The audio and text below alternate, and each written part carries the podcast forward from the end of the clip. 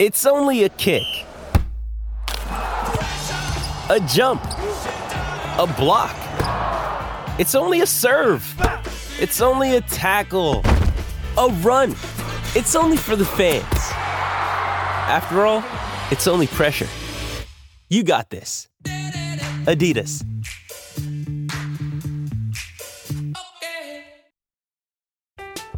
I'm Alex Rodriguez. And I'm Jason Kelly. From Bloomberg, this is The Deal. Each week, you'll hear us in conversation with business icons. This show will explore deal making across sports, media, and entertainment.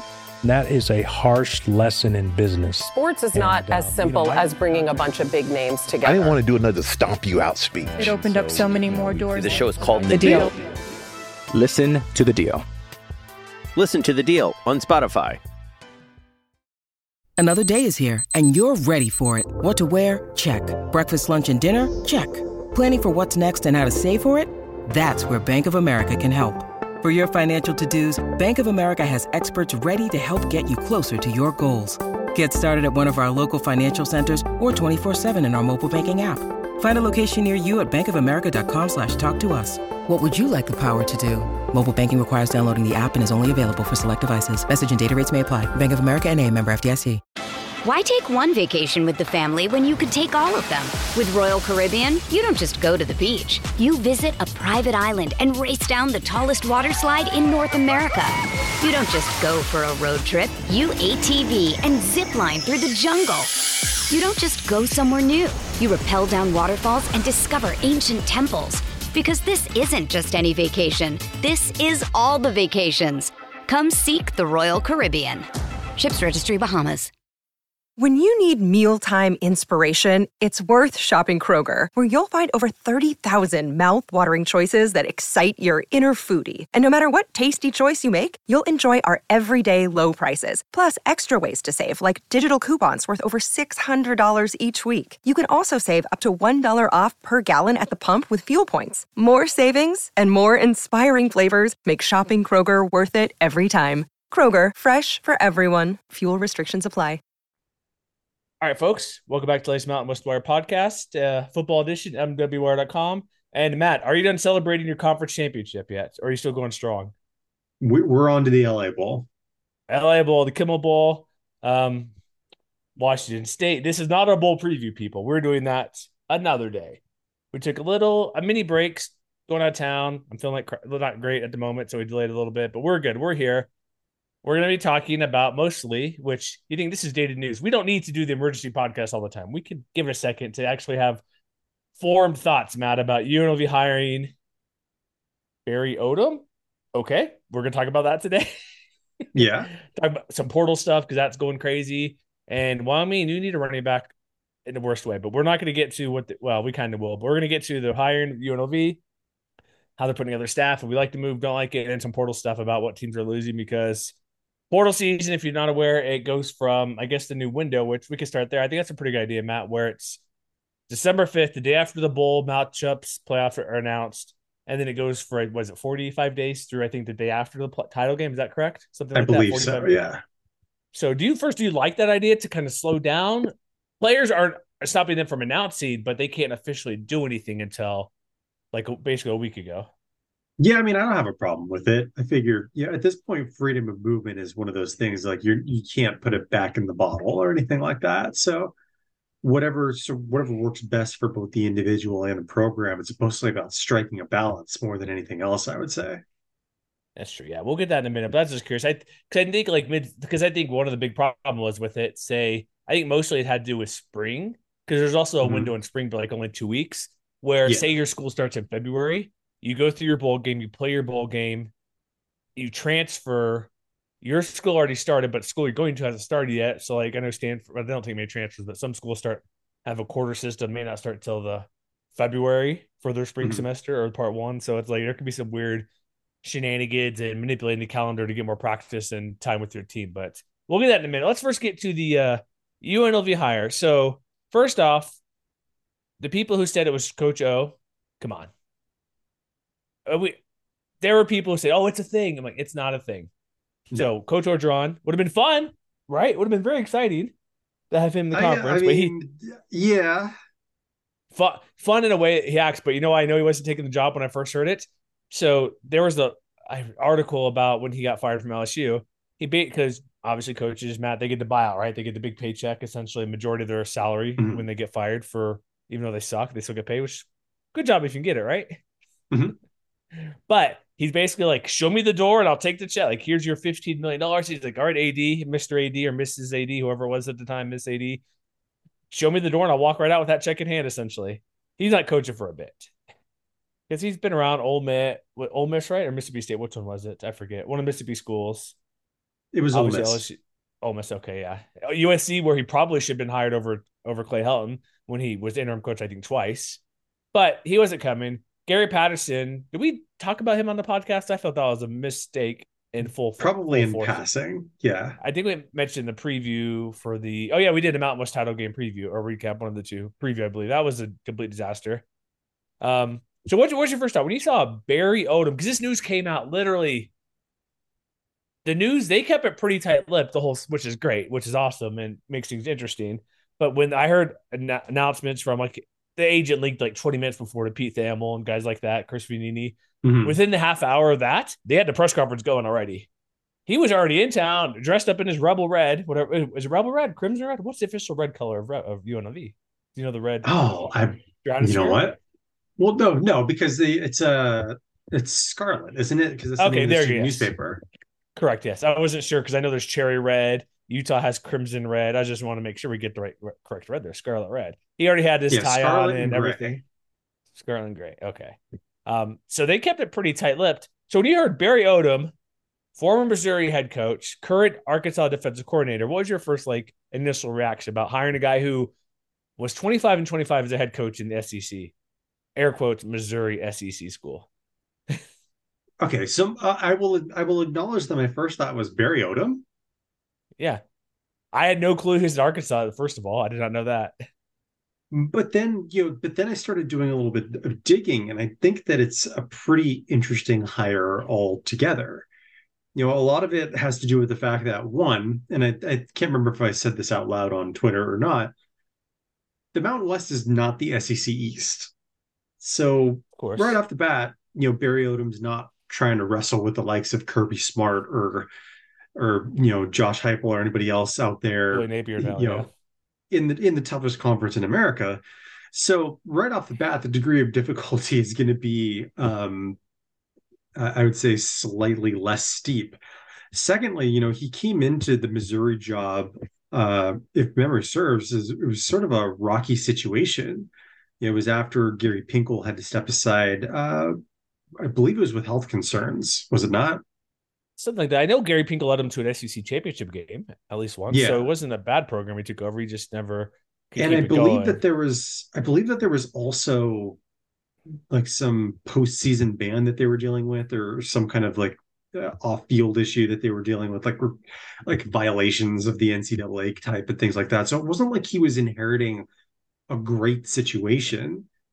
And you know he he still won four games that first year. Like wasn't great but then you saw the growth that UNLV surely looked at when they were looking at his resume.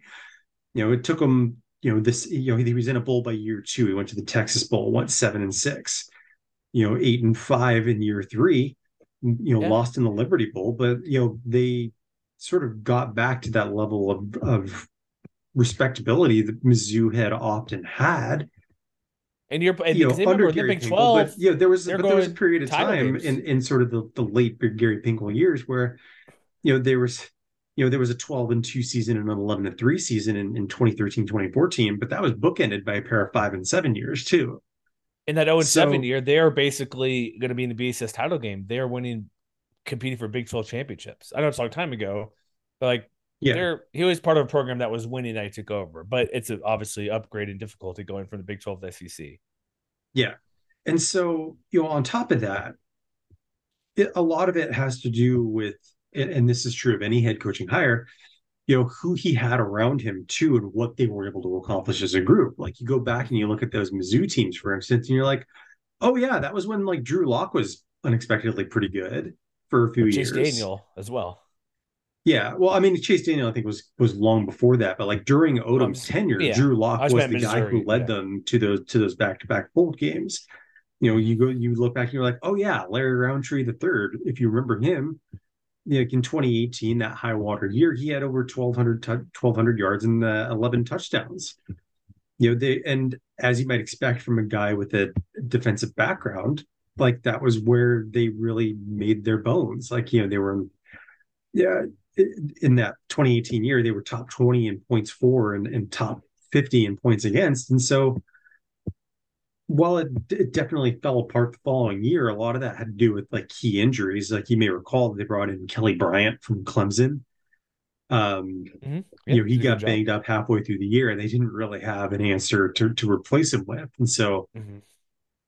you know, at the end of the year, the second half of the year, they definitely fell off. You know, they won their season finale against Arkansas, but had lost five straight before that, and that that had more or less sealed his fate because without Bryant, the offense more or less disappeared. If you go and look at that schedule, um, you know, they even went so far as to lose to Vanderbilt that year. Uh, yeah. on the on the road by a touchdown. You know, seven points against Kentucky, zero against Georgia. It, it was an ugly finish. He's not say. an offensive coach. I'm just saying he. And if you're going to be in the Mountain West, you got to. Okay. Well, hold on. he- but- But in that in that I- division, yeah, San Diego State defense, San Jose State good defense. There's some Fresno State not amazing defense. But they make defensive plays. You're gonna or also you got to score points against Fresno. If conversely, to, you got to score points some way or another. Either keep play, pace with Fresno, San Jose State keep pace, or score against their defense. San Diego State score against that defense. Mhm. They're playing teams where you got to have an offense one way or another, whether it's to score 35 to keep pa- with keep up with the high scoring team, or put up 21 against a really good defense and win a low scoring game. So you got to have Mhm. some way to move the ball. And they got a quarterback that's starting the way right though. They have Doug Brumfield, and we'll get to portal stuff. He's currently still with the Rebels program, which is great to hear. It's portal stuff's weird, you never know, but that's a good start. But they do need, no matter what, you got to score some points to win. yeah. Um, but I would also say too, like if you look at sort of his coaching tree, I guess you might say, and you look back at those Mizzou staffs, like he had a pretty good deal of talent uh, on the sidelines along with him. Like you, you may be familiar with Ryan Walters, for example, currently the Mhm. defensive coordinator at Illinois. He was They had a the, he was the co DC. He was the co DC under Odom at Missouri in 2016 and 2017. Um, you know, Andy Hill was the associate head coach who did who worked with wide receivers under Barry Odom. And now he's working with the Kansas City Chiefs and doing good work out there.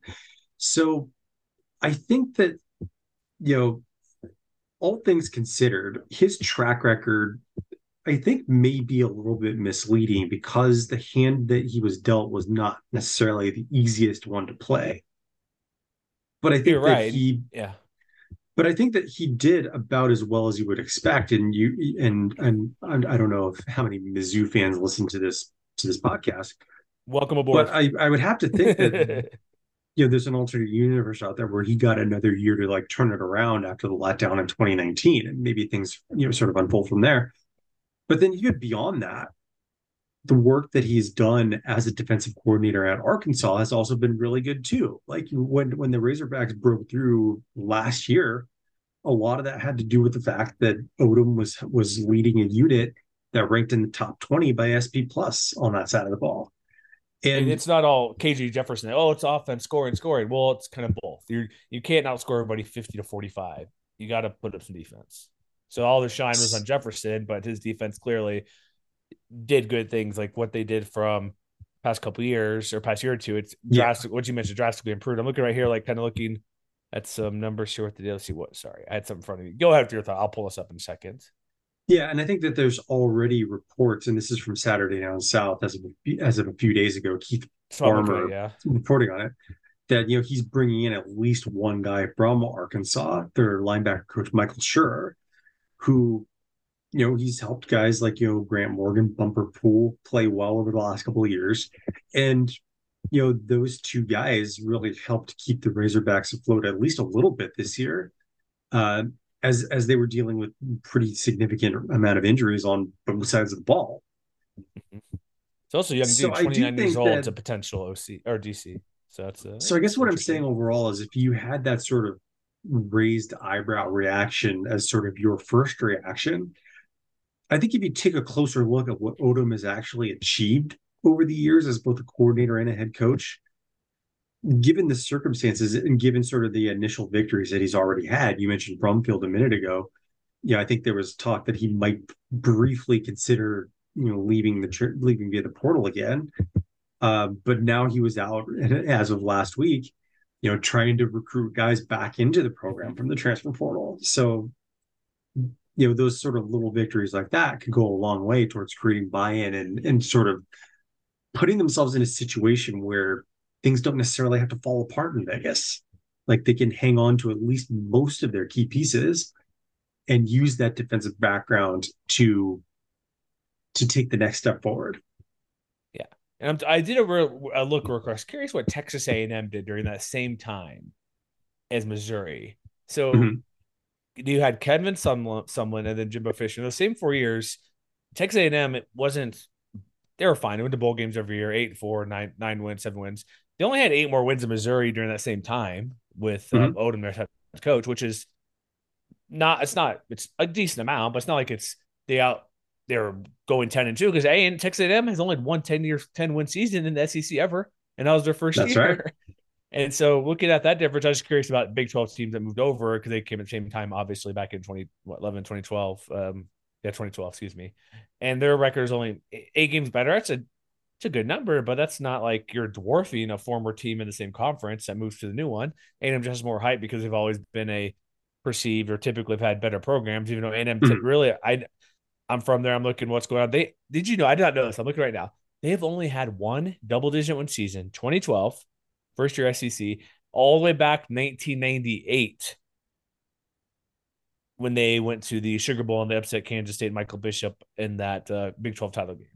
So it's not like I'm, I'm just comparing the two same conference. There's not much more than that, but I was kind of looking at that record differential the first those same four years. But I don't know I'm getting at. I'm saying it's not like he was about like I guess I'm reaffirming the point. It wasn't a terrible coach SEC. If you go 500, Vanderbilt's not doing that. Arkansas is rarely doing that. You have um what other team? That's, that's what Eli Drinkwitz has done in the three years since replacing Odom. I know. I'm just saying, like it's not it's not easy. I mean, it's yeah, it's, it's hard, and so he's able to be a respectable program and I don't know what Missouri was wanting for him when he did take a step back, but I don't know. I guess Gary Pinkel was there for so long to kind of want that same success or be in that same ballpark, but it's a fine hire. I just felt it was kind of because if you look at what what our Erick Harper, the AD at, at UNLV, wanted in Vegas, he was like, I want a guy the experienced head coach.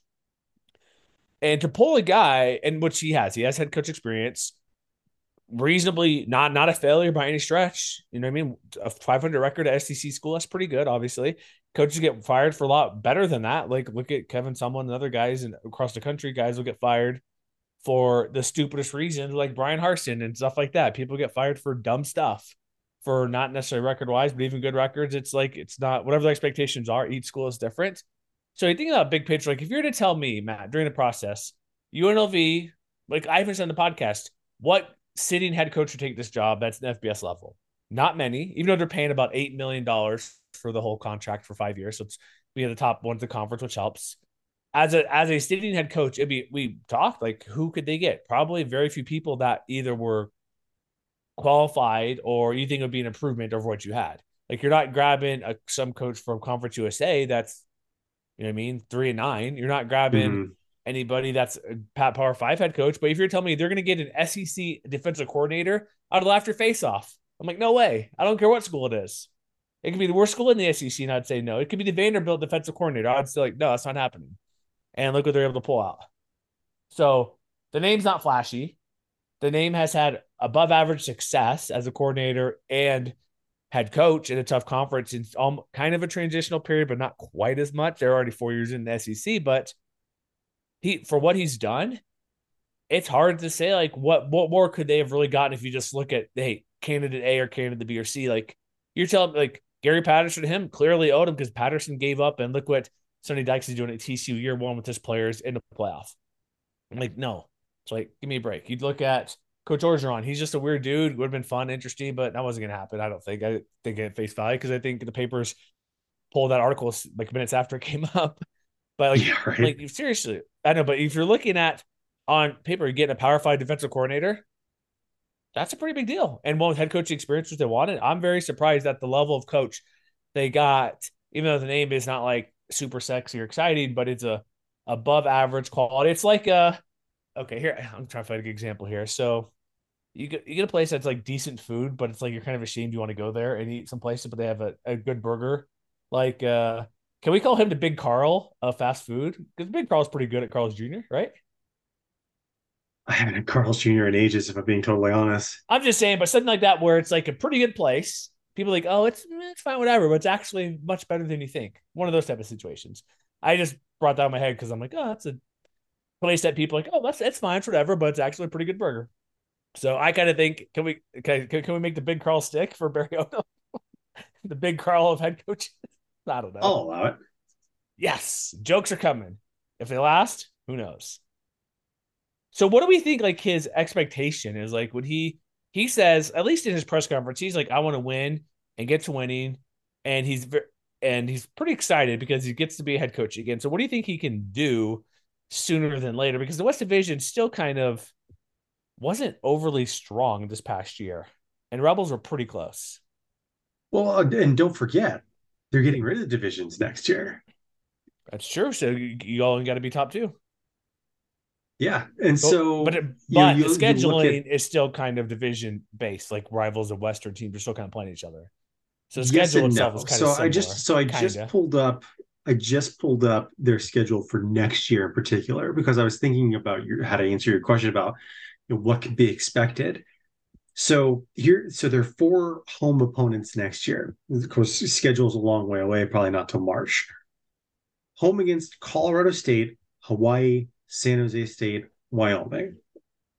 Offhand, how many of those games do you think they should be favored to win? say those again. Sorry.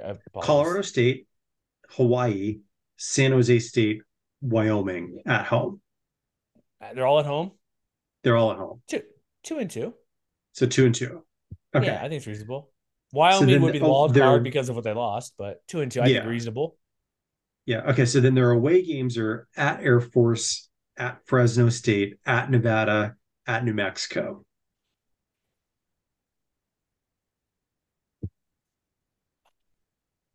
You trying to tell me they're I think I think breaking even might be the goal in year one. Yeah. So you think a bowl game's a real possibility? I think uh, I think if you're Erick Harper, I think if you're a Rebels fan, that should be the expectation at this point. You were looking to take the next step. You don't settle for a losing season in year one. Who's your non-conference schedule? Do you have that in front of you? Uh, I do not. So I'm trying to think. Do they is that Arizona State game or Iowa State coming back on the schedule? If they get ASU, I'm like, oh yes, that's a victory. Uh, okay, Because so home versus bad. Bryant, at Michigan, No. home versus Vanderbilt, at UTEP. Okay. I think That's three and one's a manageable. possibility. I think that three and one's a possibility. So if they split conference, go four and four, that's seven and five, buddy.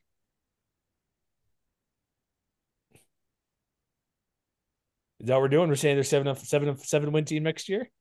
Okay, I'm not making any official predictions until August, so you know no, this. we're not. I'm just saying, but that looks promising. Vanderbilt could be better, but they should UTEP, Dana Dimel, Dana Dimel's been doing good things, and they beat Boise State this past year, so that's not a pushover. Yeah, And I mean, where's it- that? it's most it's mostly just comes down to reiterating what I mentioned on one of our past podcasts. Like you're making this move, and there's a lot on the line to prove that it was the right move to make.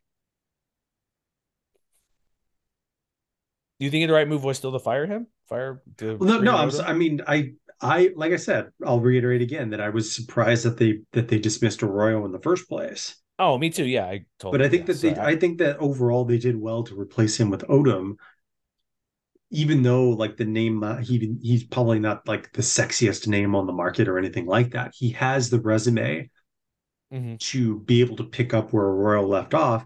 Now the pressure's on to make good on on that potential. exactly. Like it's kind of funny thinking about it. people want Vegas, flashy, this, that. But like they were not gonna ever get anybody flashy. I don't think. Right? Yeah. They paid well. They here's what they did. Like I, I here's what I don't like. They keep bringing up. They play in this giant billion dollar stadium. I, that's fool's gold, that type of thing, because it's not their place to play. They Hmm. get to play there, but it's whatever. I don't know. I'm like, I think that's, I don't know how big of a selling point that really is. Do you think it's a big deal to play in that stadium? It's better than Sam Boyd, clearly. You think it's that big of a deal? I, I think if I were an 18 year old thinking about where I wanted to play college football, yes. Okay, just making sure because I just okay, that's fair. I think it's it's nice, but I'm not sure like people is bringing up it's just billion dollar stadium, it's this or this or ball. It's it's a good thing. They've good facilities. They're move, improving the right direction. I'm not trying to sound like bad. It's like wondering how what people really think. Like, is that really that big a deal? I guess okay. I well, I would rather our fans are like, I don't care where I play. I want people to show up. I don't want eight thousand on my game, ten thousand on my game. I want 20, 20 plus. And Rebels aren't getting that. Like, do you want to? I just say, you play in that giant stadium, and If they there, win, they will. Same as I hope- everywhere else. Eh, we'll see. Maybe. How's the People, basketball team people. They're- people they're- will pay to people will pay to see a winner. That's, They do. That's Basketball the teams- universal rule. I'll be waiting for UNLV hoops. They're undefeated right now. See if people show up with. I assume they will show up more quickly there than football, but they're undefeated currently at the moment, ten and zero. So, uh, I like again the higher like thing about like like the one flash I hired would be like get Brennan Marion to come to town. That would have been pretty cool. But I know what they're doing because look at the coaches they hired in the past. They've gone teams like to go opposite or kind of swing the pendulum. They're what they're going through after they got rid of uh, who was a Bobby Hauck before they brought in um oh shoot Bishop Tony Gorman coach Sanchez? T- Tony Sanchez yeah Tony Sanchez yeah so they go gets out. Bring in Sanchez best high school coach in the country best program in the country. Obviously didn't work out. Let's bring in Marcus Arroyo good offensive coordinator Power Five school Pac twelve. This is not necessarily going a different direction besides being a defensive coach but this is also a oops my alarm goes off. Apologies there. But this is a coach who also actually had head coach experience. Mhm. so overall it's like it's not like the hires like it's the name recognition was not is not flashy but his production is. That's what i'm going to get there. Yeah, exactly. that's the end result. Sorry. Trying to ramble my, my ramble my way around there. It's also like missouri's not like some amazing program. Gary pinkel did amazing things there. And i do like what odom said in his press conference. Like he's like he expects to win and win immediately. He goes at some point, basically, we'll get we want to do championships. He's like, and the vision of what we're going to do to get accomplished is at a championship level everywhere you turn. So I like how he doesn't say where Erick Harper says we want to win championships, and basically now it's like, coach, build up to that a little bit. But they're closer than they've been in probably a decade in that direction. And also with no divisions, it's like look at the Pac-12. University of Utah, a team I root for and want to do very well, they would not have gotten in if they're divisions because of they're technically in the South with USC. That wouldn't have happened. So this will give them a better chance to get in if for some reason the they they play really well. and Say the West Division gets going big time, like did like a year or two ago, where they're right up there, and the Mountain Division is takes a small step behind. So there's better Yeah. chances, more opportunities. I think this is a pretty solid hire overall after thinking about it and going through things of what they're looking for, what they want. They actually got what they wanted. And to get him, like, I wonder if Barrett just want to be a head coach. Not that it's a bad thing, but you leave a Arkansas program where I believe is KJ Jefferson coming back for one more year, or is he declared? Have you heard of that yet? That I don't know off the top of my head. Because he's he's a quality player, and Arkansas's. I know it's tough. You play Texas A&M, you play Alabama every year. You play these teams. You'll be eventually you'll get playing people play. You play good teams in SEC. You know what I mean? And so, mm-hmm. like, if he's sticking around, even though he's defense coordinator, it's like he's a reason they were pretty good in a Heisman candidate preseason wise. So to leave that job where, if he really wanted to, it looks like he says he will return for 2023 about a week ago for his last year. Makes sense. To, he needs to be a bit better, and his current draft class is pretty stacked. But you would think if you're to stay another year, they do that much better. Regardless how they win, he'll be credited as you did the whole staff. He could have gotten a better job if he waited one more year, possibly. But maybe he sees a potential and not really the super high pressure type of job. Maybe that's more fitting for his personality. Mhm. How old is he? Do we know his age? I haven't looked at it. Do you have that offhand at all? What Odom is that? Is he Uh, Barry Odom is, according to Oh, Wikipedia, 46, 46 years old. Okay, that's good. So who- he'll see if he sticks around for a while. So I'm not sorry, I don't want to go ahead to that type of stuff, but he does call this job an elite opportunity. I'm hoping it's not an elite opportunity to get a better job down the road if I go 10 and 2 in year four. no, stay longer if he has success. But anything else we'd add about the coaching staff? They, they put a statue of him there if he stayed longer after doing something like that. hit, hit him next to Tark. Sure, yeah, Yeah. They're like that's that's better than a national title of basketball. Almost. Sorry. There you go. that would be yeah okay. Anything else to add about this about the hire? Any because the staff is still kind of coming together, even though he's been hired for about a week.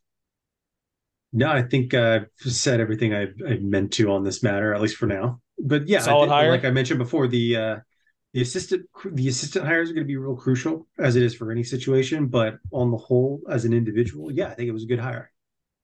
I guess the one thing I'd add to like he needs West Coast guys to help recruit a bit, which is you want a few of those guys.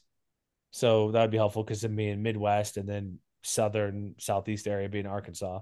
But if you're in Arkansas, you recruit in Texas, Las Vegas, and probably goes to Texas and California a lot. So there's going to be some situations there. So, all right, is it time to go to the portal season because it is crazy and wild and insane and weird and sad and awesome all at the same time?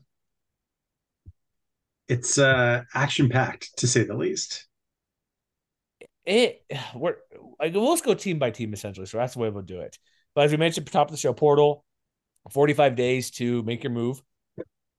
Basically, this is your time, Matt, to be able to go to school and be ready for spring football.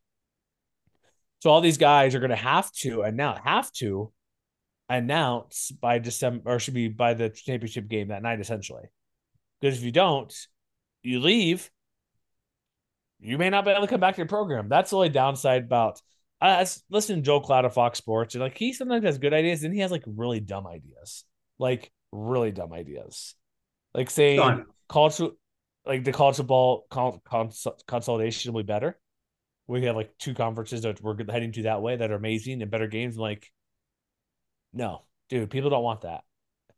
But he makes some decent points about which I've said before a while, and you probably mentioned as well. Clearly, it's not difficult to difficult to find or look into. If you leave, there's not always enough not enough scholarships to go around. Like it could be musical chairs, you're screwed, and like, oh crap, I was at school A, I left for whatever Yeah, reason. And uh, I forget and what it- the exact numbers are, but I, I know and I, the, the, the, the- somebody put them out there for like last year's transfer portal was I think it was something like one third of people or one third of players in the portal didn't actually end up in the landing spot. it's tough. That's a lot. Something, There's about something like that. I, don't quote me on it. I don't remember the exact number, but I'm Alex Rodriguez. And I'm Jason Kelly. From Bloomberg, this is The Deal. Each week, you'll hear us in conversation with business icons. This show will explore deal making across sports, media, and entertainment. That is a harsh lesson in business. Sports is And, not as um, you simple know, I- as bringing a bunch of big names together. I didn't want to do another stomp you out speech. It opened up so many more doors. The show is called The Deal. Listen to The Deal. Listen to the deal on Spotify. Why take one vacation with the family when you could take all of them? With Royal Caribbean, you don't just go to the beach. You visit a private island and race down the tallest water slide in North America. You don't just go for a road trip. You ATV and zip line through the jungle. You don't just go somewhere new. You rappel down waterfalls and discover ancient temples. Because this isn't just any vacation. This is all the vacations. Come seek the Royal Caribbean.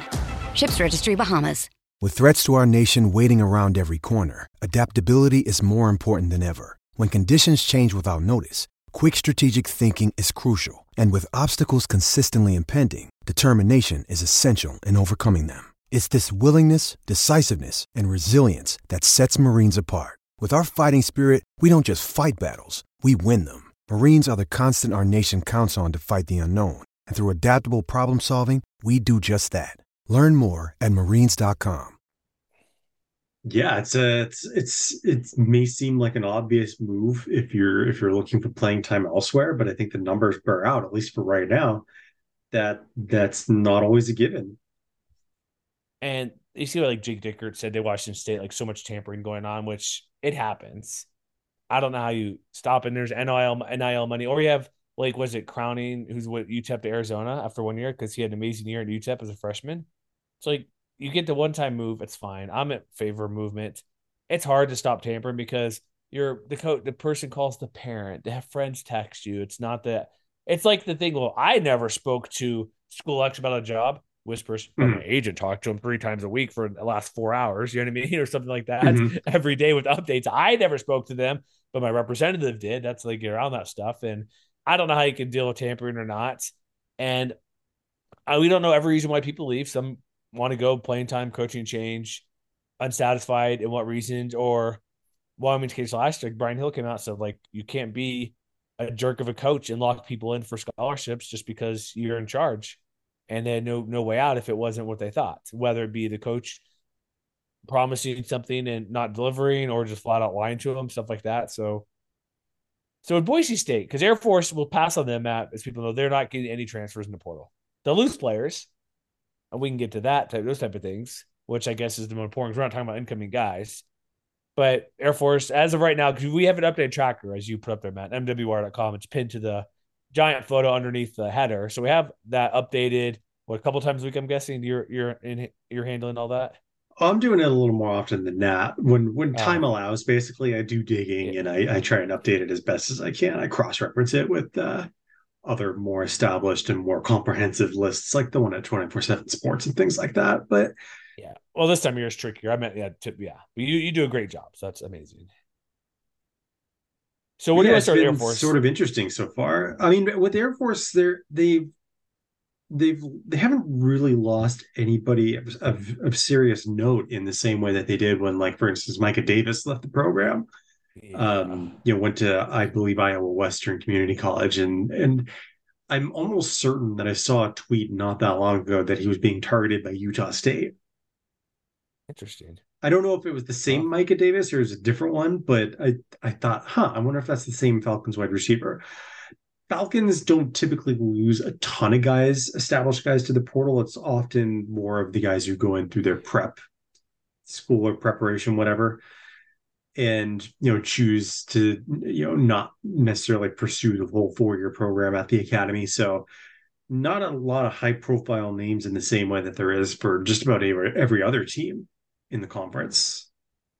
I think also with them leaving, you, if you you have an out anybody at the academy because it's school's paid for, great training, career wise, all that stuff is number one by far. What we've seen, you always see the they always put the schedule. They're up at six a.m. They're bed at 11 mm-hmm. o'clock. Little time to do much of anything, which is eighteen credit hours, which is way more than the typical twelve to be full time for NCAA athlete.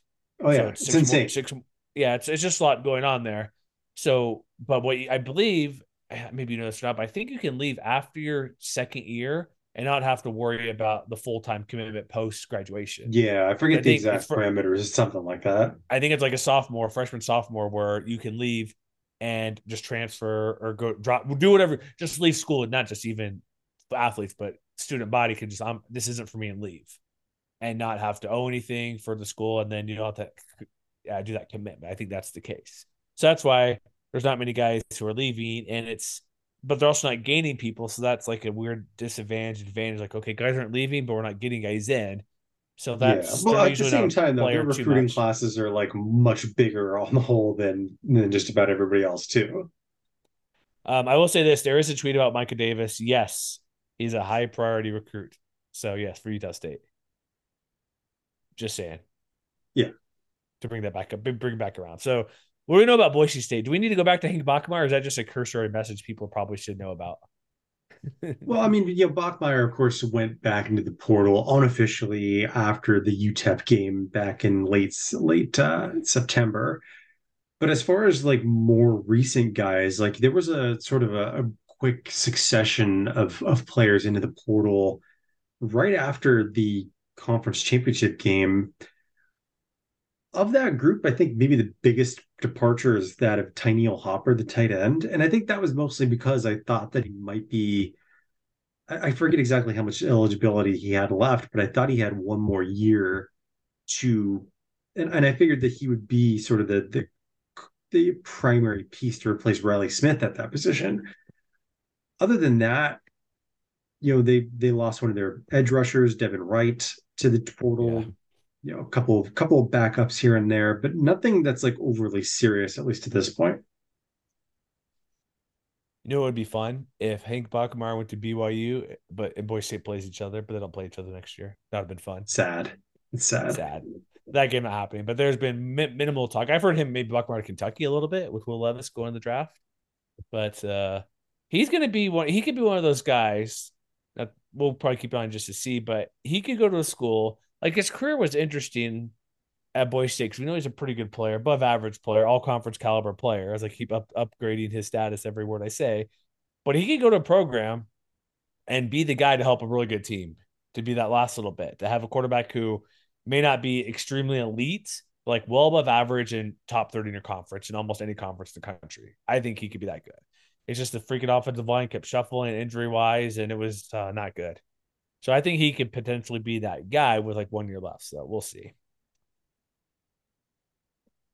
Colorado State, Matt, I have to scroll about five times to get through all the transfer guys. The the exodus is ongoing, or maybe maybe it's slowed to a trickle at this point, but uh yeah, because we, we knew in advance about you know a guy like Dante Wright, mm-hmm, uh, you know Taiwan Francis, Ajon you know, Ty McCullough, you know all those guys who sort of locked in the middle of the season. As far as recent guys, I do think the backs. one that sort of surprised me the most was a guy like George Mickey Hahn, who you know stepped up in the middle of the season. He was you know one of those guys who, you know, young freshman type who played a significant role in the second half of the year on the offensive line. And so while it was definitely uh, a crash course to try and get up to speed protecting Clay Millen and all that, I think he was playing pretty well by the end of the year. You know, something that the Rams could could build upon and build around as as they sort of go as they move into year two of the Jay Norvell era. But those are the kinds of things that just sort of, you know, you wonder how much that might set them back if they're continually on the hunt for, um, you know, offensive linemen because we already knew that they were going to be undergoing a really hard reset on that unit you know, not only in terms of like graduations, but like other veteran guys, like you know, Chaz Jackson went into the portal as well. But it, but again, I think it's sort of, I don't want to say casts a lot of doubt, but it, it does uh, raise a little bit of a yellow flag as you know, as far as how long it might take for things to come together in Fort Collins. It may be continue to be a sort of a slower process, but um, you know, it could you know it could also be a wait and see situation. Wait, you know, figure out whether they work the transfer portal themselves as effectively as they did last year. So, can these guys? I'm assuming maybe someone looked up before the portal. They can. Re- some schools might hold a scholarship, some might not. So I'm wondering, like, say random player X. I'm looking just here's the name. Random. I'm just looking at name right here. Drake Martinez, tight end, CSU. Just name that's right in front of me on my screen here. Mm-hmm. Can he announce the transfer, but still come back before the period ends and keep a scholarship, or is that like a school by school basis? Like once you're out, you're out. That's a good question. I'm not sure. I'm just wondering about that because I feel because you see what Grayson McCall is saying from Coastal Carolina, he's transferring, but says he wants to play in the bowl game. So in that case, assuming that interim coach because Chadwell is now up at Liberty, mm-hmm. wondering if that you know I mean how that could play out, like if that's possible. Yeah. I don't know. But they've lost so, so many guys. And part of it too could be here's what it likely is. Okay, lose a coach last year, players leave. New coach comes in. I'm not getting to play every time, like Ty McCullough leaving, interesting, like Dante Wright, guys like that leaving because they don't like the new coach. So I think what we could see in the years coming where this just turnover, coach fire, new coach, a lot of players leave because Coach A leaves. New coach comes in. You stick it out to see how it is. You transfer again. So this could be a thing with the one free port, one free period, like UNLV. We'll get to them later, but they don't have this many. But we could see guys who left because Arroyo's gone, and will stay through the year to see what it is for Barry Odom, but decide it's not for them after giving it a legit try. Like, oh, maybe new coach. I played a little bit, or maybe I could show this guy because maybe I didn't think I was getting a fair shake, or I've gotten better now season, or maybe he you think his coaching style fits your playing personality better. So I could see that being a trend for coaches where it's a turnover coach, where it's like a two back to back years of losing players. I don't know if that's the case here, but that's just a thought. Could be, yeah. Could be. What about your Fresno State Bulldogs, Matt? They only have very few players in the portal. You mentioned before Cael Sanders Jr. DB. Um, anything else really besides him? That's it's like, oh crap, we're losing this guy. I mean, the only other one I was mildly surprised at was Amari Pate, who stepped up in the you know in the second half of last year, first half of this year at the as a nickelback. But it may also be that you know he got surpassed on the depth chart by you know Maurice Norris, who spent most, if not all, the year as the starter at that position. So maybe that was just sort of like a you know, classic playing time opportunity kind of thing. Sanders Jr. is a little more surprising though, because you know he played a big role down the stretch last year. Yeah. And and definitely had a hand in that secondary success throughout this this season. But again, maybe it was just a numbers game with guys like, you know, Cam Lockridge and, and Braylon Luck still around for at least another year or two that they just wanted, you know, to see the field a little more often. That could be it too. Is that anything bub you out? Those guys leaving, or is it just like oh, it's only a couple guys for now? Because we still, again, portal's still open for another three weeks. Mm-hmm. But so far, you're satisfied with how your Bulldogs are sticking with sticking with Tedford. Yeah. Hey, conference champs, why do I go? Right? Why are you leaving if you win the win the conference? Really hard to complain, right? I know it's like won the conference. We've done quite well. New coach, new old coach comes in, does the same thing he did before, and now we go to Hawaii. So couple, there are a decent amount of guys, not a ton, but what ten guys at the moment. You mentioned, which I kind of snickered, but you make a good point. Kyle, Kyle Kyler Halverson, their kickoff specialist, is kind of a big loss apparently, just because you know kicking the ball. I mean, kickoffs it, is important it may not seem like it, but he mm-hmm. was one of just two guys in the conference this year with a touchdown rate over 70%. Okay. Which when you're when you're 20... thinking about the field position game is something that you don't necessarily want to overlook. Do you think there's teams that well not him, sorry, I'll move on quickly because that's a, that's a good point because you Hawaii need all the help they can get. Do you think there's some teams that I know it happens, but do you think coaches like, hey, could you uh whisper, whisper, go to the portal for us, please? Do you think that happen? How often do you think that happens? That's you know what I'm not sure. I think it happens a lot. I'm just saying. I would not be surprised though. I know it happened. I know it happens in college basketball a lot because there's only so few players on a team you can have. They're like, I will oh, recommend sure. or I will help you do this. So those are kind of things that I see happening. Anything else? I don't think there's anything else about Hawaii. Lose a couple quarterbacks, which yeah, I mean, the, same, same as same as Fresno State, same as uh, Boise State. You know, a couple of sort of depth pieces. You know, Vaughn mm-hmm. Dior Scott, Riley Wilson, guys like that. Yeah. All right, so let's move on to Nevada, who loses their two biggest losses included Aaron Frost, Grant Stark, offensive lineman. How did they let those guys go? It's like it's I know the I don't know what the coach coach is saying there in Nevada with Ken Wilson, but those are two huge losses for a team that needs every available body that's above average and good to be on their team to get them better. So I think those are yeah. these are arguably one of the bigger losses from a team specific. Like you kind of weight it by how important they are to your team relative to conference. These might be up there as the most uh not disappointing, but the uh highest caliber of athlete relative to what other other teams are losing. I think that's if, if that makes sense? Am I making clarity there or no? No, I think it makes sense. Okay, just making sure. Am I, do you think that's correct in some level that those are the two highest level guys to leave a program? Yeah, I mean, I mean, other than Jawan Clayborn, um, you know, because you're talking about the guy who was expected to be the the all conference caliber left tackle, and then you know when he missed the entire season with injury, then you're talking about the guy who actually was the the, the better than you think left tackle. Yeah. So losing both of those guys at the same time is is definitely not ideal for a team that's rebuilding like eh, the way Nevada is. Exactly. So that's replacing that for a team that had offensive issues. I know they're not the skill position guys, but you got to keep Nate Nate Cox upright. You got to let Toa Taua or whoever the future running back is get the ball and move. So those are some pretty big losses. We'll see because Nevada's in for a long haul. I think. Like I don't think they're a quick turnaround team. It's oof, I don't think it's looking good for for the Wolf Pack there. New Mexico. Um. Oh man, I just scroll almost as much as Colorado State, Matt, to see what New Mexico is losing on the roster. Couple quarterbacks, running backs, our pitcher, which we did up there a photo, which like, hey, Hank Bachmeier transfer or this number we changed to Hank Bachmeier, but we changed it from Mexico because they had two 24s.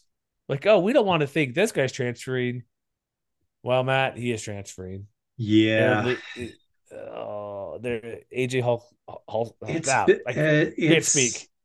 It's not an, it's not an easy situation that Danny Gonzalez is facing now because not not now not only does he have to figure out the offensive situation, now his his one relative strength, which was the secondary, is just getting absolutely kneecapped by departures. yeah. because we already knew that you know Jerrick Reed the second was going to be pursuing the NFL draft, mm-hmm. but you know now I believe Dante Martin is also also graduating. I can't remember if he has another year of eligibility or not. I apologize. COVID year you know, Halsey, up, Halsey was one of the Halsey, maybe the yeah. best true freshman in the conference is transferring. Ronald Wilson, I think he made, safety is transferring. I think he made All American, like freshman All American teams from d- different yeah. publications. So it's like, it's weird because I get the team wasn't great, and but the defense is pretty good. So it's, I don't fault people for leaving for whatever reason. Maybe he wasn't. Rec- I don't know his recruiting ranking. Like, oh, he started off like, oh, he's just going to Mexico because okay, we're not wrong. Like, nobody's naive listening to this that New Mexico is a premier program to go to they're good athletes and they want to play Division One football, and they want to play see what they can do. And it's like, oh, I'm doing good, so I'm going to go somewhere else. So maybe that's the situation where one great year and go on to some bigger mm-hmm. program. Mm-hmm. I would prefer like, hey, stick it out, but I'm not going to fault anybody for leaving. It's like you have one time to move. Do it when the iron's hot. If that's what we want to go, like, we could say it sucks, we don't like it, and it's maybe a little disappointing. People like you have the commitment. Like listen to a radio show work for, like you guys signed your letter of intent. You need to stick through this and honor your commitment. I'm like, shut up. It would be nice. People could prefer that, but I could take any job I want to with basically no penalty. Head coaches can do that. And they, they try to make the argument that, well, the, those teams pay a buyout. I'm like, give me a break for the coaches. I'm like, no. But I could still not like he moved because it makes sets the program back from a player who's really good. So that's where I'm like, I'm not gonna fault anybody for leaving. Yeah, but I could still be coming. Oh man, that stinks. It would be great to see him develop and help a Lobo program get better on that defense and get this team to be what fans would prefer to watch is a winning program and not one that's been struggling in yeah, the wilderness I mean, for a very long time. And and now they're replacing all three of their safeties. They're replacing their top defensive lineman, who we didn't mention, Jake Saltonstall. Yeah. They're replacing their top wide receiver and Jordan Porter on offense. It, the, the pressure's on. Yeah. It's and also who else did they lose? Did they lose a uh, running eight? Oh, that's different school. Sorry, I'm looking at the wrong team here. Did they lose a, a starting running back again, or was that a no? I'm looking at the yeah. UNLV. Sorry, I'm thinking of the Rebels, but they just lost. Here's the thing too, like Lobos don't have that many players that are really good. Um, this is not is not me shooting them down, but if you're a team that's struggling and you lose not just your good players, like we mentioned, but you're losing a quality high number of players. That's an issue as well. Like quad, sometimes your depth is fine, but if you have a bunch of players, like replacing, here's the thing too, where the 25 player limit, I think they need to adjust that a little bit because they need to account for portal stuff like this, like teams losing a lot of players. Like there's teams, I forget what team it was, something in the I, I honestly don't recall a team, but they were so low on transfers that they could only even signing 25 guys it would take them like over three years to get to the, have a full 85 scholarship program are you talking about texas state i'm not honestly don't know but i it, maybe i don't know but i just know the team that lose so many because i remember people making jokes about the fact that jake spavital never signed a high school athlete ever in any of his recruiting classes well, not just that, but like he's getting transfers instead. Like USC only pulled in 10 high school guys last year because they put heavy portal. Yeah. My point being, like, you there's I don't maybe I'm wrong in this. I don't know if there's a limit on portal guys you can bring in. I think you just got to stay under 85 total mm-hmm. scholarships. Mm-hmm. Yeah, I believe. I know so. teams are holding back, like they may sign only 16 and hope to get 10 more in the portal because you can only while you can have 25 a year, you can only have 85 max. So there's obviously attrition. Guys leave for the NFL. Guys drop out of school or whatever reason. Because obviously 25 times four is 100. You can't have 100 scholarship players on your team. Mm-hmm. So to get back up to just to have a fully funded scholarship level athlete, if you're losing 10 to 15 guys you're in a portal and you're getting and you're not obviously making oh I'm about to sneeze, so apologies if it comes over the air here. If I have to mute. But point I'm good. All right, never mind. I'm fine. well, I'm saying like I don't think you or excuse me, Mexico or UNLV or CSU or anybody loses 15 players. Are they gonna get 15 back in the portal plus sign a full class? That seems unlikely, particularly if you're a team that's not a winning program like the Lobos aren't right now, or the Rams, or Nevada, if you're losing a lot of players. So it's hard to get.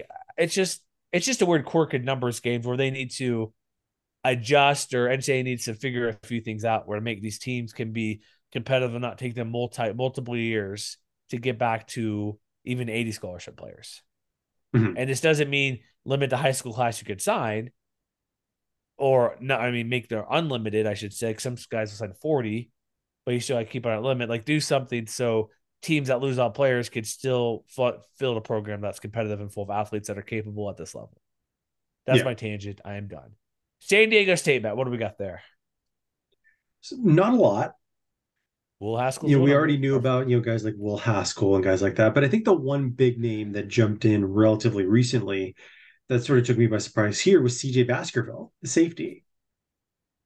Mother's Day is around the corner. Find the perfect gift for the mom in your life with a stunning piece of jewelry from Blue Nile. From timeless pearls to dazzling gemstones, Blue Nile has something she'll adore. Need it fast? Most items can ship overnight. Plus, enjoy guaranteed free shipping and returns. Don't miss our special Mother's Day deals. Save big on the season's most beautiful trends. For a limited time, get up to 50% off by going to BlueNile.com. That's BlueNile.com. This episode is brought to you by Shopify. Whether you're selling a little or a lot, Shopify helps you do your thing, however you cha-ching. From the launch your online shop stage, all the way to the we just hit a million orders stage. No matter what stage you're in, Shopify's there to help you grow. Sign up for a $1 per month trial period at shopify.com slash special offer, all lowercase. That's shopify.com slash special offer. Why is that? Because he's good. He is good. Yeah. Kidding. Yeah, I'm Yeah. joking. Stay, stating the obvious. Uh, yes. Yeah, yeah, because he came on very strong at the end of 2021. Of course, had the the excellent Frisco Bowl, you know, perf- defensive MVP performance in that game. Yeah. You know, wasn't I mean he, he like the stats didn't exactly jump off the pages here, but he was he was a solid piece in his first four years of act or first full year of action, excuse me. Mhm. And I think that with you know other guys like I think Patrick McMorris is I think this was his last year of eligibility, if I'm not mistaken. That That more sense, yeah. would have been expected of him in that Aztecs defensive backfield. And so you know, I think given how good the Aztecs have been on that side of the ball over the past few years, it is sort of a surprise to see someone with that kind of talent leave. It's just again, so you're on a really good defense too. Why would you leave when you're unless there's an, some guys will leave el- eligibility issues. They may not be fully eligible, which would be weird because you got to be eligible to play. So it's who knows? It could be he didn't man, it could be he didn't like his freaking roommate or something why he wants to transfer. There's a lot of reasons why people may want to leave. And it's not always football related reasons. Is that fair to say? You've, you've had somebody like, I don't want to work here if that guy's here. I don't know, man. Just Yeah. saying. You're sticking out or you don't. Sorry. All right, moving on. Any what do we got? UNLV next. San Jose State. Sorry, apologies. They're losing one player to the portal. Giovanni far. Harper at the moment. Giovanni So- Harper. yeah, so far we gotta say so far. But it is interesting that the Spartans have been the one team that have been sort of like I don't know if immune is the right word, but they're the one team that the con- the transfer portal hasn't really caught up with them yet. And I wonder if that's a byproduct of having been so veteran a team as it was. You know, there were a lot of guys like in their last year of eligibility, you know, Kyle Harmon types that, you know, we already knew that next year's team is going to look different on on its face for for a number of reasons. But I think that it sort of speaks well to what Brent Brennan is growing out there in the South Bay. That you know the guys that are expected to be those sort of next athletes up are are, are choosing to stick around and be a part of what's next. True. I have, I have an off topic question here, football related, but not topic. Do you think Stanford offered him that job? I don't and he think turned so. down? You don't think he was really interested? If Stanford was not really interested in him? Mm, I mean, I would. I mean, I I would not be surprised if they were, but Well, you know who they I mean, hired, right? as a Are you as a- yeah, they they hired Troy Taylor. Yeah, yeah. Okay, I was making sure you're. Yeah, yeah. So that I don't know. It's just uh, I was just curious because he's right there. His name was thrown around a little bit, so just wondering because that that is the good thing he's able to stay. I was just kind of thinking like, well, why would they not want him? But that's a good thing for the Mountain West, and good thing for us, and good thing for the conference and that school. Which you know, Bill Walsh coached there. I'm just saying he was around That's some point Mhm. in the program, so it's good he's staying and good losing few players in portal because he's still is Chevan Cordeiro still back for one more year? Is his eligibility still around for? Uh, yeah, I believe so. Okay, you never know with the COVID year because that'll be around for like probably three more seasons. So we'll yeah, this is this year, is what, where I wish everybody would get on New Mexico's level because they they've got that tracking down. Heck yeah, Frank, good job. Do the uh, yeah triangles, ampersands, plus plus minus whatever you find your just figure it out. It's okay. You put yeah, that's what we need to see more of because it makes things a million times easier, right? To figure out who's around and who's not and who can play and who can't play or who's whatever's left in eligibility. All right. Next team here, UNLV, as we mentioned before, new coach Barry Odom. It's sad. They lose Aidan Robbins, who's good. Kyle Williams, who's good. Nohl Williams, DB Williams, going to Cal to play for. Is Tim Bruner still their DC? Is he still hanging around there? no, he's uh, he's at uh, Texas A&M, isn't he? No, not not A&M, Texas Tech. I need to find out now. I'm very intrigued. But UNLV is losing a handful of players who are good players, but luckily it's not a ton, like CSU or other schools where they are losing so much talent and they can't replicate replace that. So it is disheartening lose a couple guys, but not as many as you think. Yes, he's actually the DC at Texas Tech. Why the hell would you want that job at Texas Tech? One, he's a hell of a defensive coordinator. Two, he's a Texas yeah. guy. I'm just saying. I'm well. Two, I guess he likes a challenge. That's why I'm gonna do that. Plus, he wasn't retained in Oregon when they brought in their new head coach and everything. Mm-hmm. But I'm just thinking. Ah, sorry, I'm losing my voice. So I gotta wrap it up. So you can probably tell it right here to my best bit. But my point is, he wants a challenge, right, Matt? If he goes to Texas Tech to be their DC, I mean, it's, not, it's not, the tough. It's not the easiest job in the world, but it's also not the toughest job either. No, my point being tough, not just you're playing Big Twelve teams, but their style of playing offense doesn't really help the defense when you. I know they're not super what Mike Leach did or Matt Wells even like air raid, air raid, air raid. Maybe that's my bias there a little bit. Thinking back that far, but it's it's a place where they still want to throw the ball a lot. So with uh, Joey, whatever his coach, the head coach is there, not for his name. But let's mm-hmm. go back to let's, let's, go back to the team we're talking about. We only talk about former Mountain West coaches that you probably don't want to hear about, right? Yeah, let's talk about Utah State instead. Aggies. All right. So what do we have for the Aggies here? They uh I guess you pointed out that one of the big losses was former Alabama transfer Xavier Williams, wide receiver, who I know he had a knee issue, which is why he didn't play Alabama, but I think he also was a was he a walk on with the Crimson Tide? I don't think he was uh, like no, he was a four star recruit, wasn't he? Oh, okay, maybe I'm thinking uh, I'll look and see. But him leaving because they had uh, Cobbs come in from Maryland, and he didn't really. I think Williams had what one good game. I don't have his numbers in front of me. Probably should have, but he probably didn't live up to what he thought he would could be going from you know Alabama to Utah State. It also probably didn't help either that Utah State's season didn't really start amazingly well. Yes, he's a former four star composite from 24 7, and he's from Hollywood, Florida. So going from mm-hmm. Florida to Alabama to Utah State, that's a big weather change.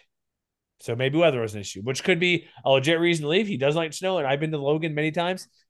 Very cold. Outside of uh it's probably the second coldest place in the conference after Laramie, I'd say. What else you got about that? Yeah, I mean, other other than importance? that, like you had not a lot of huge names in the portal for again depth pieces, guys like Luke Marion, you know, John Gentry, guys like that. So with Wyoming, they are we're gonna do two things with Wyoming here, Matt. So portal wise, Joey Braasch running back, Titus Swen, who technically was kicked off the team, if you want to put it the right way, correct? Yes. He's gone. And who else, you mentioned before? Who's not playing in the bowl game? D DQ Squally is not also. Uh, no, you're thinking of Dawaiian McNeely and DQ James. Sorry, I get this. I apologize. I'm like, well, okay, yes, thank you for having names in front of me. I'm like, so people could yell at me. You don't know people's names. I'm like, well, there's a lot of names to know. So I knew it was DQ, and I'm not going to make the lame joke of the fast food restaurant, but that's for my count, Matt. That's four running backs and two really, really good ones not around. Yeah, I believe it was our, our acquaintances over 7220 Sports who mentioned that the, the the Cowboys don't have any running backs for the bowl game now. Matt, can we pause and can I go put money on whoever Wyoming's opponent is in the bowl game real quick? I'll be back in two minutes. Do you seriously want me to pause, or are we just getting? No, I'm kidding. No, it's just eh, come on, play it the joke. It's all good. They're playing. Uh, who they got in the bowl game? Eastern Michigan, right? No. Um, crap. I don't even know who they're playing. There's a lot of bowl games going on. Who are they playing in the bowl game? Do you know, Matt, off the top of your head? Uh, Wyoming is playing Ohio in the bowl game. Well, I knew it was, I knew it was a MAC team. Okay, so got that. So Ohio and the points. There we go. Cover for the Bobcat Bobcats. But the, but seriously, that's that's a pretty big loss because what have they been known for for the past half decade, if not more? Going back to Brian Hill and stuff. Awesome running backs, guys can move the ball, workhorse guys. Even Xavier uh, Howley was at Arizona State. Like they've had many running backs the past four to six years. Mm-hmm.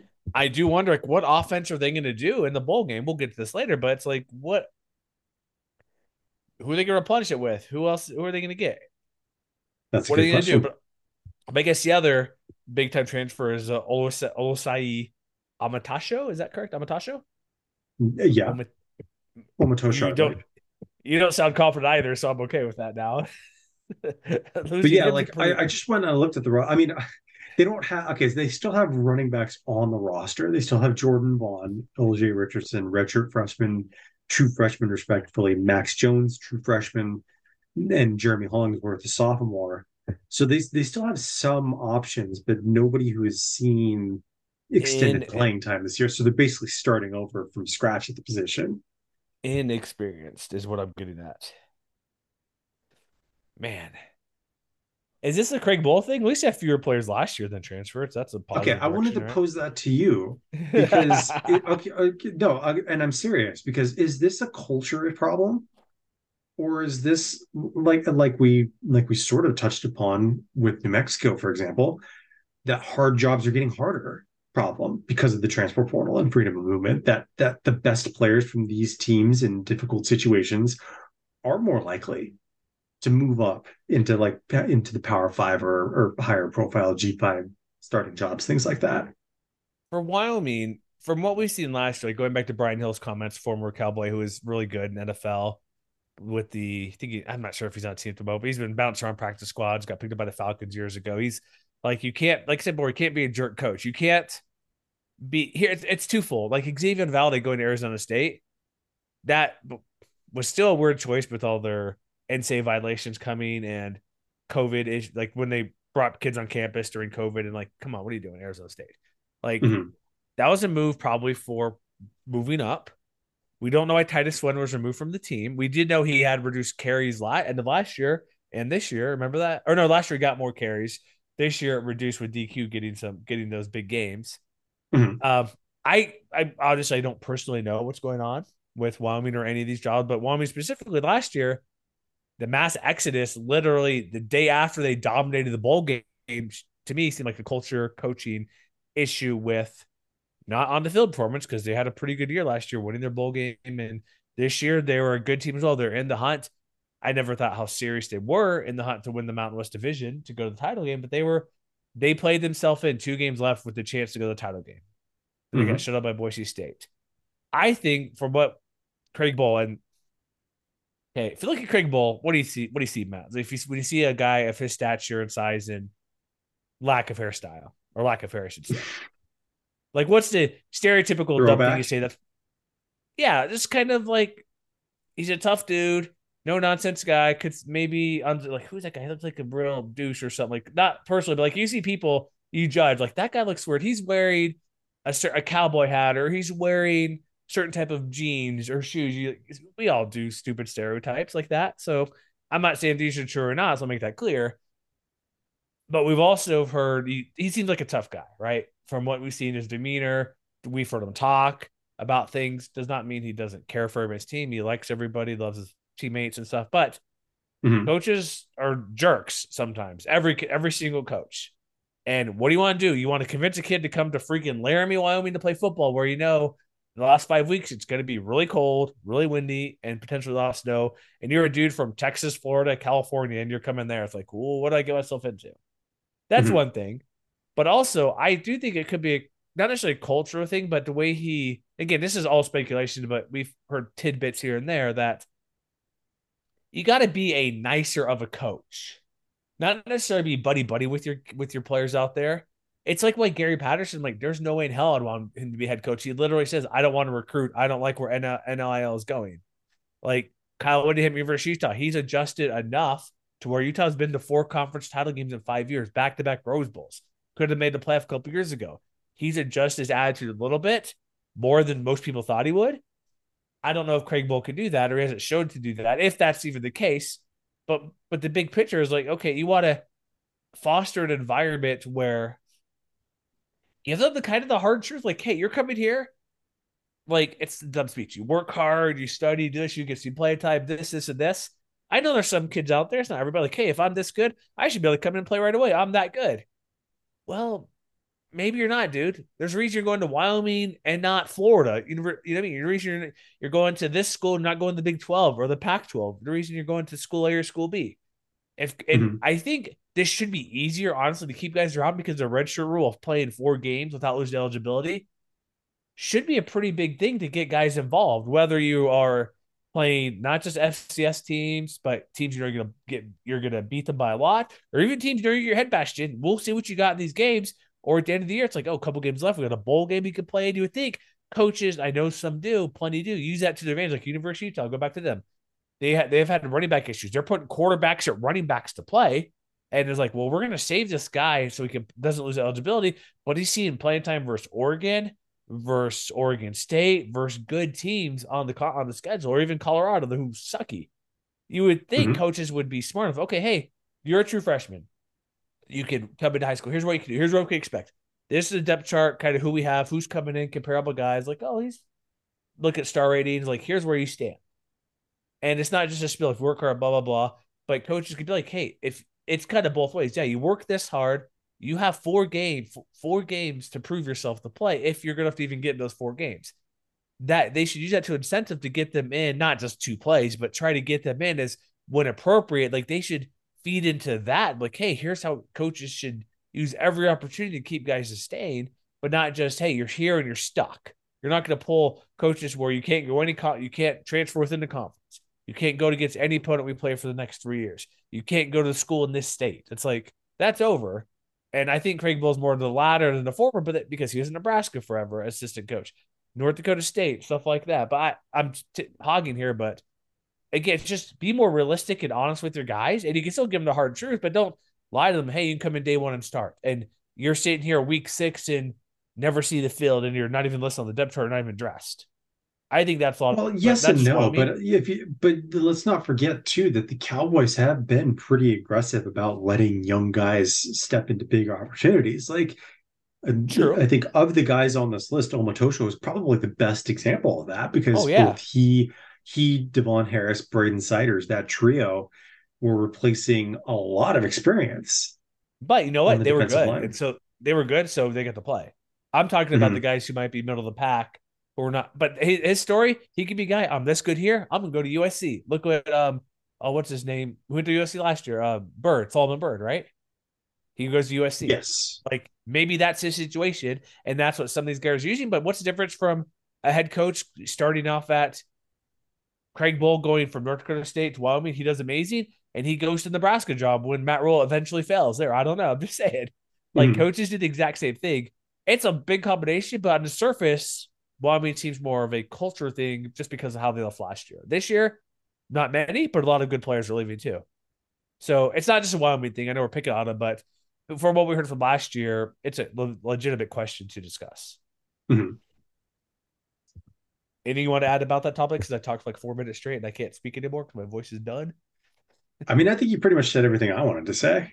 Okay, good. I apologize for taking over, but I want to make sure you get your sets in there. Anything else about the portal? Who Okay, right. We'll end on this really quick. Who had like the worst portal? Is it Colorado State? Is it New Mexico losing a couple key players who were showing promise? So again, it's we're talking about like a week into the official opening in the portal, so a lot can change. Yeah, it can get worse. I mean, you you look at the number of players that have left Colorado State, and and, and it's it's it's enough to give you pause. Again, back to back years, yeah. And New Mexico too, I think the sheer number of players the big question or big thing is like, are you getting better players in return, whether recruiting or the portal? And I know 24 7, I'm going to look up there. Not right now, we'll do this another podcast. They rank like portal classes. essentially, or portal results. So we'll see how that goes down the road. But that's it for today. We're going to here's our schedule for the week, Matt. As I were scheduling on the fly for, but no, we have bowl games, two on Saturday, one on Tuesday. We're going to preview those games probably in a couple days. And we'll kind of break it up, do recaps here and there, previews, and then we'll kind of start the dreaded O word when there's no football around. I'm not gonna say it yet because we're not there yet, Matt. We're not to the end. So, so I'm, I didn't know if you want to interject or have a joke or quip there, but that's our. We're gonna be doing the first three bowl games this week, and then we'll kind of spread them out, and we'll give you guys big heads up on Twitter. We'll do a couple days of advance notice for all the bowl games, and if I have time, maybe I'll do a bowl conference bowl or something because screw around, have some fun. But thanks for tuning into our mini break, Portal Madness. Barry Odom is going to be a pretty good coach. Oh, oh, let's let me ask you this, Matt. I have one more thing to end before, even though I can't speak. If you compare Barry Odom's hire to recent hires, how would you kind of uh, fit that in over the past couple years, like Norvell, Ken Wilson, DeRuyter, Avalos, stuff like that? Where do you think he kind of fits in? Is he comparable to? Say, I would say above hire? average. Above average, okay. All right. Yeah, I mean, if we'll we're if we're like you know, gun to my head, if we're if we're talking about like a grade or something like that, I would probably give it like a B plus. That makes sense. Yeah, I look at the resume, not the name. That's always different. I think it's a. I like to hire more than Ken Wilson, despite Ken Wilson having similar experience, right? Outside of a head coach for a couple years. Yeah. He is, if I'm not mistaken, out of the last few coaches, have many have not many have had head coaching FBS experience, right? I know Jeff Tedford did obviously at Cal and then Fresno before. Kalen DeBoer did not when he was in town. Um, Andy Avalos was an OC. You had everybody else is like an OC or coordinator or high school coach going back to Tony Sanchez, right? Am I mistaken on that? I guess Jay Norvell. That's that's the only one I guess would be obviously head coach. Mm-hmm. Am I correct on that? You think Timmy Chang, brand new guy?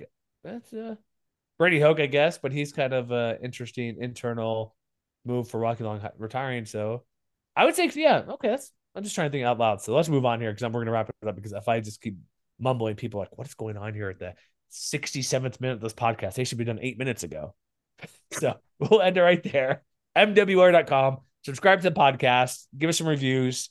Tweet at us, MWCY, what you want under your Christmas tree for your team because we're gonna do podcast article about that. Maybe we'll release it Christmas Eve, not record Matt, just saying, just release it Christmas Eve for everybody to listen to when you inevitably want to ignore your family at 4:08 p.m. Central Time on Christmas Day when you're done.